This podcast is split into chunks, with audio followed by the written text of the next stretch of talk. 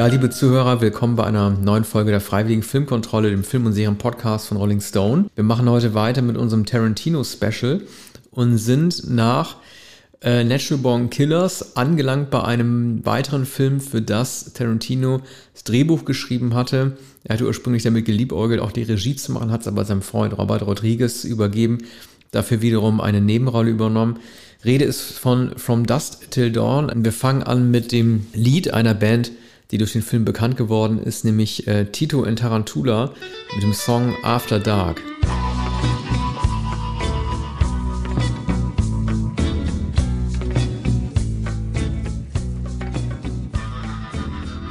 Ja, Arne, was hat uns dieser Song gequält? Ich weiß, dass diese Band, ich glaube auch, dass es eine mexikanische Band ist, danach für einige Jahre bei Rock am Ring aufgetreten ist äh, mit ihrem einzigen Hit und da auch relativ weit oben im Line-Up gelandet ist. Ich glaube, mit dem tingeln sie immer noch durch die Gegend. Hier habe ich noch mal gehört und habe noch gedacht, ich kann dieses Lied einfach nicht mehr hören. Ja, ich äh, habe es damals schon nicht so gern gehört und die die ganze Band äh, nicht gern gehört, die dann sehr bald äh, Platten produziert hat in diesem Stil und die ja eigens gegründet wurde für den Film, für die diese äh, mexikanische Zombie-Voodoo-Zeremonie, äh, die nahezu die Hälfte des Films einnimmt. Und man, man, man fragt sich ja, ich glaube, er ist Tito Laviza oder dergleichen. Das ist der Sänger, der da auch zu sehen ist und der Gitarre spielt. Und der hat dann eine ganze Karriere daraus gemacht, ähm, aber eine Karriere, die immer wieder, ähm, die eigentlich auf der Wiederholung dieses einen mexikanisch, dieses Tex-Mex Motivs beruht. Und eben dieser ja mittlerweile auch legendären äh, Szene, die auch damals am meisten Beachtung fand, nämlich Selma Hayeks Fuß, die C der von Tarantino, der ein Fußfetischist ist, dem, dem sie äh, die ihren Fuß nahezu oder ihre Zehen in den Mund steckt in, in dieser äh, Kaschemmen-Szene. Was ich bei dem Film, also du hast ja gesagt, du, äh, ich weiß nicht, wie sie deine Meinung jetzt geändert haben können, nachdem du nochmal gesungen hast. Du hattest dich ja noch mehr auf Jackie Brown ähm, gefreut. Ich habe mich tatsächlich auf From Dust Till Dawn gefreut, weil ich ihn, also ich habe ihn lange nicht mehr gesehen, bestimmt 15 Jahre. Und ich bin auch erstaunt, wie gut er, abgesehen von den CGI-Effekten, doch gealtert ist. Ich finde, dass dieser Film sehr, sehr viel richtig macht und ein äh, Drehbuch hat, das mir vorkommt von den Dialogen fast wie auf Steroiden. Also ich habe lange danach, also ich glaube, dass Tarantino nach diesem Film abgeschlossen hat, auf bestimmte Art und Weise One-Liner-Drehbücher zu machen, denen es nur darum geht, dass in dem Dialog der eine den anderen übertrumpft. Das war für mich 1996, gerade wenn man es mit Jackie Brown vergleicht, einen späteren Film, vielleicht der letzte seiner Art. Ja, aber der, der, der Gecko Tarantino mhm. ist ja dem eloquenten Clooney weit unterlegen. Der ist also, der ist, der ist ja nicht nur ähm, nicht so zungenfertig, sondern er ist auch nicht er ist nicht so schlagfertig und er ist ja wahrscheinlich sogar etwas minder bemittelt. Ich meine, dass es darum geht, dass es äh, Dialoge gibt, in denen zwei Kontrahenten versuchen, sich fertig zu machen und einer gewinnt. Das ist in dieser, in dieser Art von Schlagfertigkeit oder in dieser Art von, ne, ähm, ich habe mit blöderweise kein. Ja, aber Tarantino, in der Tarantino wird untergebuttert mhm. von seinem Bruder. Denn ähm, er ist, er, ist, er ist nicht eloquent, er ist nicht schlagfertig, sondern äh, er lächzt immer zu ja, aber nach, das meine ich auch nicht. Nach, nach Mädchen. Es geht ja nicht darum, dass beide sich mit One-Linern gegenseitig zuknallen und einer dann mehr Punkte kriegt durch den anderen, sondern es geht einfach generell darum, dass zwei Leute sich gegenseitig versuchen fertig zu machen. Das aber welch, welche sind es?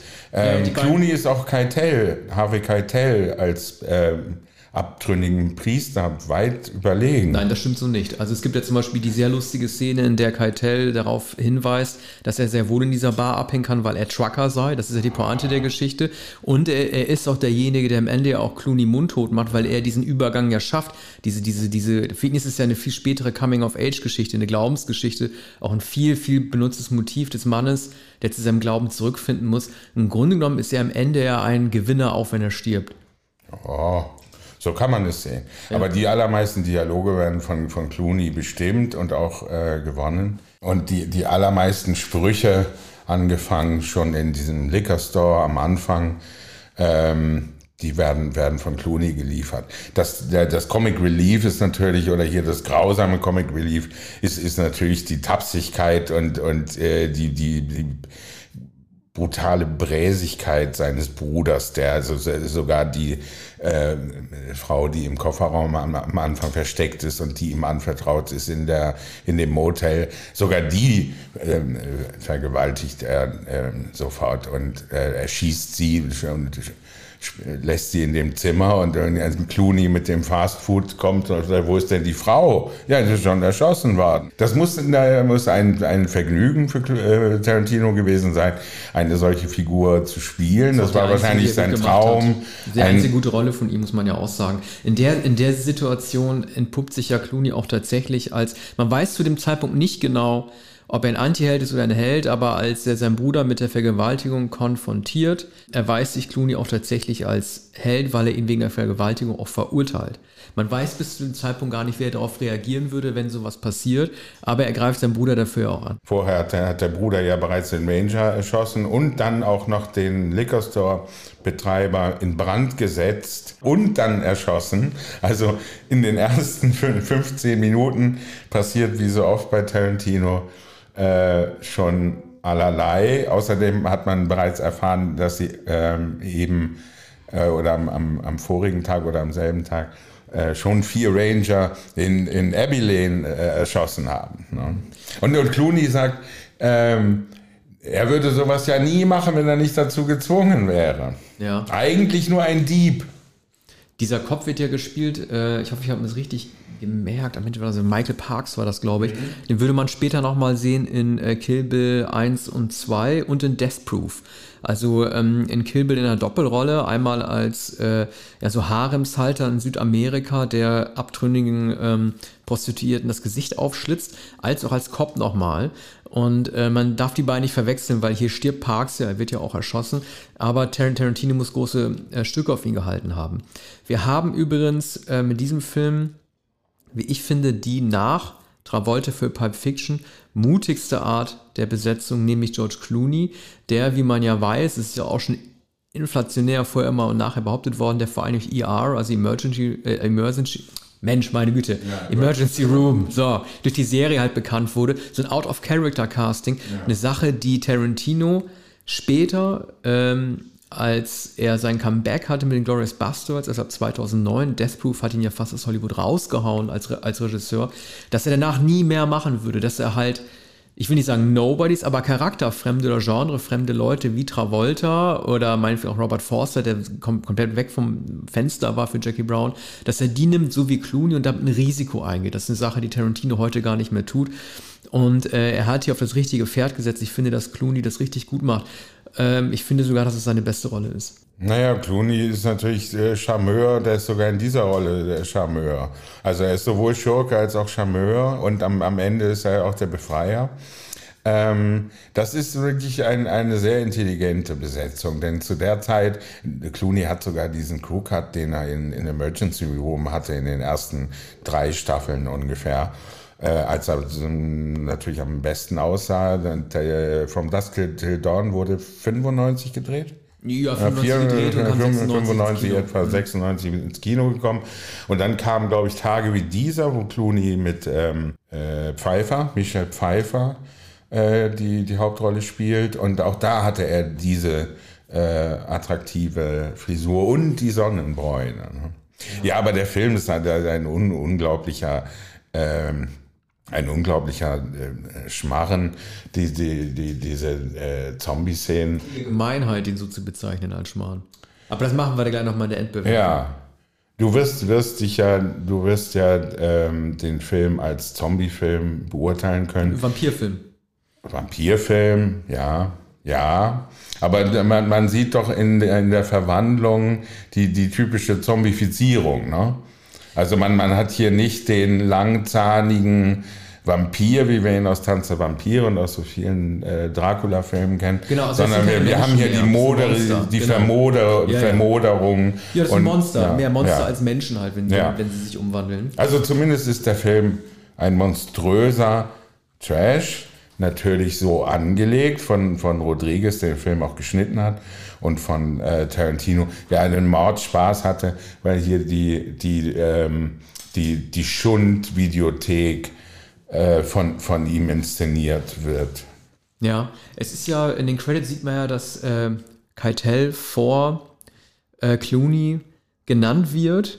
Er ist ja sozusagen auch schon in seine späte Phase eingetreten. Er spielt auch tatsächlich dann Menschen, der so alt ist, wie er tatsächlich äh, war, damit Ende 50. Also die, die muskulöse Zeit aus das Piano war vorbei und den Wolf wollte er auch nicht mehr machen. Also mir hat Keitel äh, richtig, mir ist er richtig ans Herz gewachsen. Es hat natürlich was B-Movie-mäßiges, auch so videothekmäßig, wie du sagst. Wenn auch der, wenn, wenn, wenn, wenn es um so eine Quest des Priesters geht, der sich die ganze Zeit sträubt, im Kampf gegen die Vampire das anzuerkennen und doch wieder seinen Glauben wiederzufinden. Insgesamt finde ich aber, dass beide Teile für sich so unterhaltsam sind. Sowohl der normale Teil, also sprich der, der, der kriminellen Streifen in den ersten 45 Minuten, als auch das Monster B-Movie in den letzten 45 Minuten, dass beide für sich auch funktionieren könnten. Und das ist eine ganz seltene Sache. Es gibt wenig Filme, die diesen, ja, so ein Genre-Switch in der Hälfte des Films oder in einem anderen Teil des Films sich zutrauen. Ich musste an Predator oder Predator, wie wir nennen würden, denken, der sich ja auch von so einem Actionfilm ja. zu einem Monsterfilm entwickelt, wenn auch deutlich vorher. Und äh, ich finde das sehr mutig. Klar wurde From Dust to Dawn von Anfang an so beworben, dass es auch um Monster geht, aber wenn man das nicht weiß, also ich hätte den Film auch 90 Minuten ertragen können, ohne die Monster. Ich finde auch die Grenzübergangsszene nach Mexiko extrem spannend.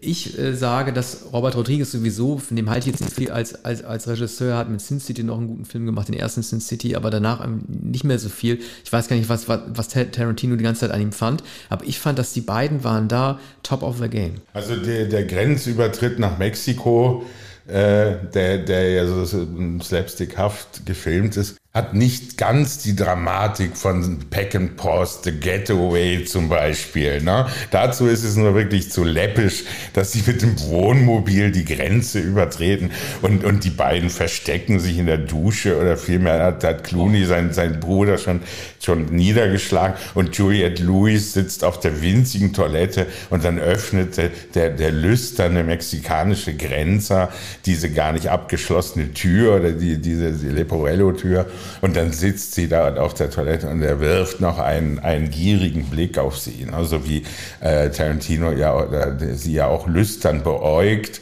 und ähm, ähm, sich eingebildet hat, sie hätte ihn da zu, äh, zum Kunilingus aufgefordert und sie fragt dann später und er sagt ich würde es machen. Und diese, äh, was habe ich denn gesagt? Na?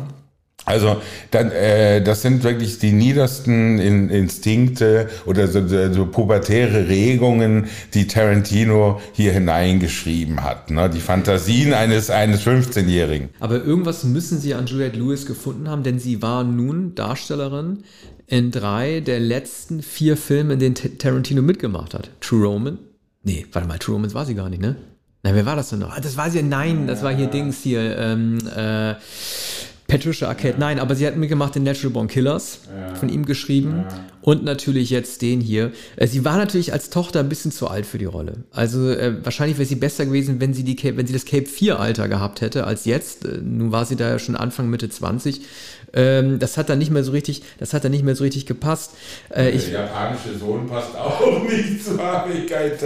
Ja, ja. Der chinesische, der chinesische. Ja, aber das ist ja auch das Tolle. Weißt du, es wird ja nie, ja, pass auf, es wird nie geklärt, ob mhm. er adoptiert ist oder ja, ja. ob äh, Keitel vielleicht tatsächlich eine, eine asiatische Frau gab. Es gibt ja einmal den rassistischen Spruch, den ich weiß nicht, ob das Clooney sagt oder ob es ähm, Tarantino sagt, move the jab over here. Ja. Ähm, also von solchen Sprüchen ist man da halt auch äh, nicht gefeit. Unabhängig davon, ich bleibe dabei, ich halte das Drehbuch wirklich für gut. Äh, es sind einige Sätze, die sind einfach auch sehr lustig. Ne? Ich habe mir ein paar notiert, also ich fand sie lustig. Frage von Juliette Lewis, excuse me, where are you taking us? Dann sagt Clooney, Mexiko. What's in Mexico? Mexicans. Sowas halt, ne? Fand ich gut. Oder zum Beispiel, als sich der, ich weiß ja, ob das Tom, Tom Savini war, als er sich in Vampir schon verwandelt hat. Er sagt, you know what everybody says about me? I suck was da zum Vampir passt. Also, äh, das sind natürlich One-Liner. Ja, okay, du kannst dich überlachen. Aber, also mich spricht Doch sowas schon. an. Also, ja, das ist ja was 80er Jahre mäßiges. Jetzt, da du es vorliest. Ja, das ist was 80er Jahre mäßiges. Das gibt's nicht mehr. Und es werden auch so gewisse so Klischees der ähm, von bestimmten Dramen auch noch wieder aufgearbeitet, ne? wie solchen Spruchen wie He's not your brother anymore, wenn sich also, als sich Tarantino verwandelt hat, dieser klassische Spruch, du musst ihn jetzt töten, ne? er ist nicht mehr den, an, äh, an den du geliebt hast und so weiter. Und natürlich äh, die Rede des Vietnamkriegsveteranen, also Tarantino liebt die äh, ja. äh, Vietnamkriegserzählungen oder generell Kriegserzählungen, wie schon Christopher Walken in Pulp Fiction. Hier ist es auch ein Schauspieler, dessen Namen ich jetzt nicht weiß, den er ausgegraben hat, der in den 80er Jahren, 70er Jahren, das ist der mit der Zigarre, der so aktiv gewesen ist, der die ganze Zeit leidenschaftlich davon erzählt, wie er es geschafft hat, in Nam in so einem Graben zu überleben. Übrigens währenddessen sich Tom Savini langsam in den Vampir mit den Riesenpfoten verwandelt, auch wie ich finde, eine Szene, die das komödiantische Vermögen Tom Savinis, der Schauspieler nicht so bekannt ist, natürlich viel mehr als Effektemann, nochmal unter Beweis stellt. Ja, ist natürlich ein, ein, Film als Zitatenschatz auch der, der Horror- und äh, Gruselfilme äh, und, und der, der, der, der äh, Monsterfilme, die, die Tarantino so gut kennt. Und zugleich ähm, haben wir hier den Prediger oder den vom Glauben abgefallenen Prediger, eine, eine Figur, äh, die Kai Tell sehr schön spielt, aber ähm, er scheint im falschen Film zu sein. Ne? Ich, ich denke immer äh, an, an Smoke und an seine Rolle in Smoke. Und ähm, hier ist er eigentlich ein, eine ähnlich stoische, äh, vom Leben und von Gott enttäuschte Gestalt. Ne? Aber in, in einem Film, denn es ist natürlich nicht erlaubt, die, diese Figur äh, zu entwickeln. Also er bleibt eine Comicfigur wie alle anderen auch, aber der, ähm, äh, also eigentlich die, also eine Figur so Robert Mitchum, äh, die Nacht des Leguans, ne? Da, der war wahrscheinlich das Vorbild. Ja, was ist das für ein Film, der 1996 gedreht wurde und ohne dass man damals wusste, dass Jackie Brown vor der Tür steht. Ne, heute im Internet, da hätte man ja schon Bescheid gewusst. Ich wusste das damals nicht. Ich dachte, zwei Jahre sind seit Pulp Fiction mhm. vergangen. Das ist für Tarantino auch eine Gelegenheit, sich mal irgendwie zurückzulehnen, wahrscheinlich, und nicht für alles die Verantwortung zu übernehmen. Wahrscheinlich hatte er damals schon die Dreharbeiten konzipiert, zumindest für Jackie. Wahrscheinlich. Und äh, das Drehbuch für Jackie Brown ist ja hochkompliziert. Also natürlich hat er Elmer Leonards Roman, aber ähm, er, hatte, er hatte sicher noch nicht die, diese äh, raffinierte Struktur und die Besetzung von, von Jackie Brown.